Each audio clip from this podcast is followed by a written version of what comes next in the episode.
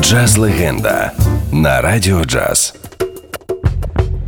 Головне ніколи не говорити йому, що він чогось не зможе, що йому щось не вдасться.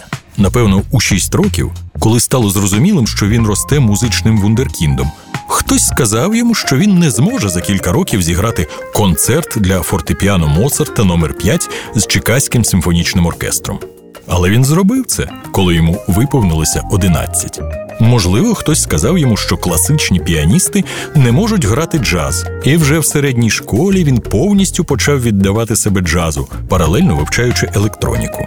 Напевне, хтось йому сказав, що у 22 роки дуже складно випустити перший сольний альбом і стати успішним. А потім хтось сказав, що джаз не поєднується з роком та соулом, або не можна змішувати джаз, сучасну класичну музику та блюз. А ще хтось не бачив, як у фанк можна ввести синтезатори. Добре, що він не вірив у всі ці не можна.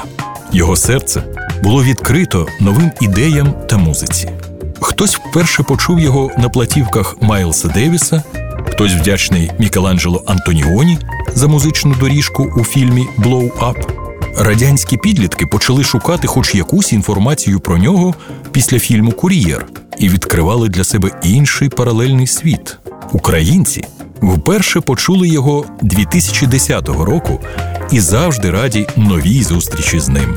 У ЮНЕСКО його вітають словами його високоповажність пан посол доброї волі.